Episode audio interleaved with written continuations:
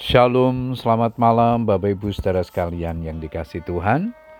Bagaimana kabar kita hari ini? Saya percaya kita semuanya dalam perlindungan dan berkat daripada Tuhan.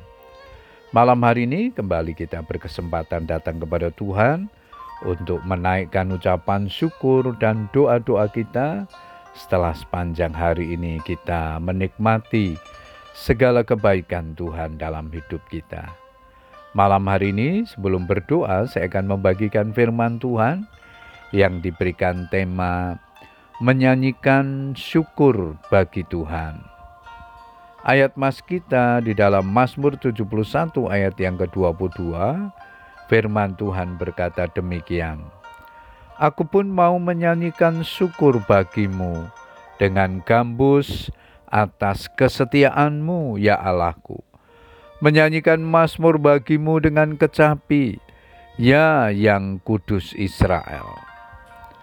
Bapak ibu saudara sekalian mengucap syukur adalah perintah Tuhan yang harus ditaati.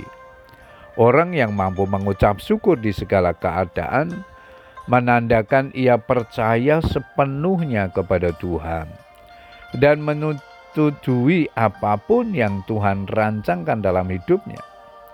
Roma 8 ayat 28 di sana dikatakan, kita tahu sekarang bahwa Allah turut bekerja dalam segala sesuatu untuk mendatangkan kebaikan bagi mereka yang mengasihi Dia, yaitu bagi mereka yang terpanggil sesuai dengan rencana Allah. Sebaliknya orang yang selalu bersungut-sungut dan menggerutu berarti sedang memprotes kedaulatan Tuhan atas setiap kejadian atau peristiwa yang dialaminya dan tidak mempercayai Tuhan. Ketika menghadapi cawan penderitaan, Tuhan Yesus berdoa, Ya Bapakku, jikalau sekiranya mungkin, biarlah cawan ini lalu daripadaku. Tetapi janganlah seperti yang ku kehendaki, melainkan seperti yang engkau kehendaki. Matius 26 ayat 39 Dalam segala keadaan, biarlah kita belajar untuk menempatkan kehendak Tuhan sebagai yang terutama dalam hidup ini karena kehendaknya pasti yang terbaik bagi kita.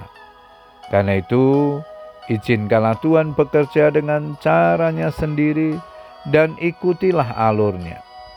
Jangan sekali-kali keluar dan memberontak. Percayalah bahwa masalah adalah cara Tuhan untuk mengerjakan perkara besar. Tak ada mujizat tanpa masalah. Tak ada kemuliaan tanpa salib. Sungut-sungut dan omelan tidak akan mengubah keadaan, malah membuatnya semakin buruk dan semakin memperpanjang waktu.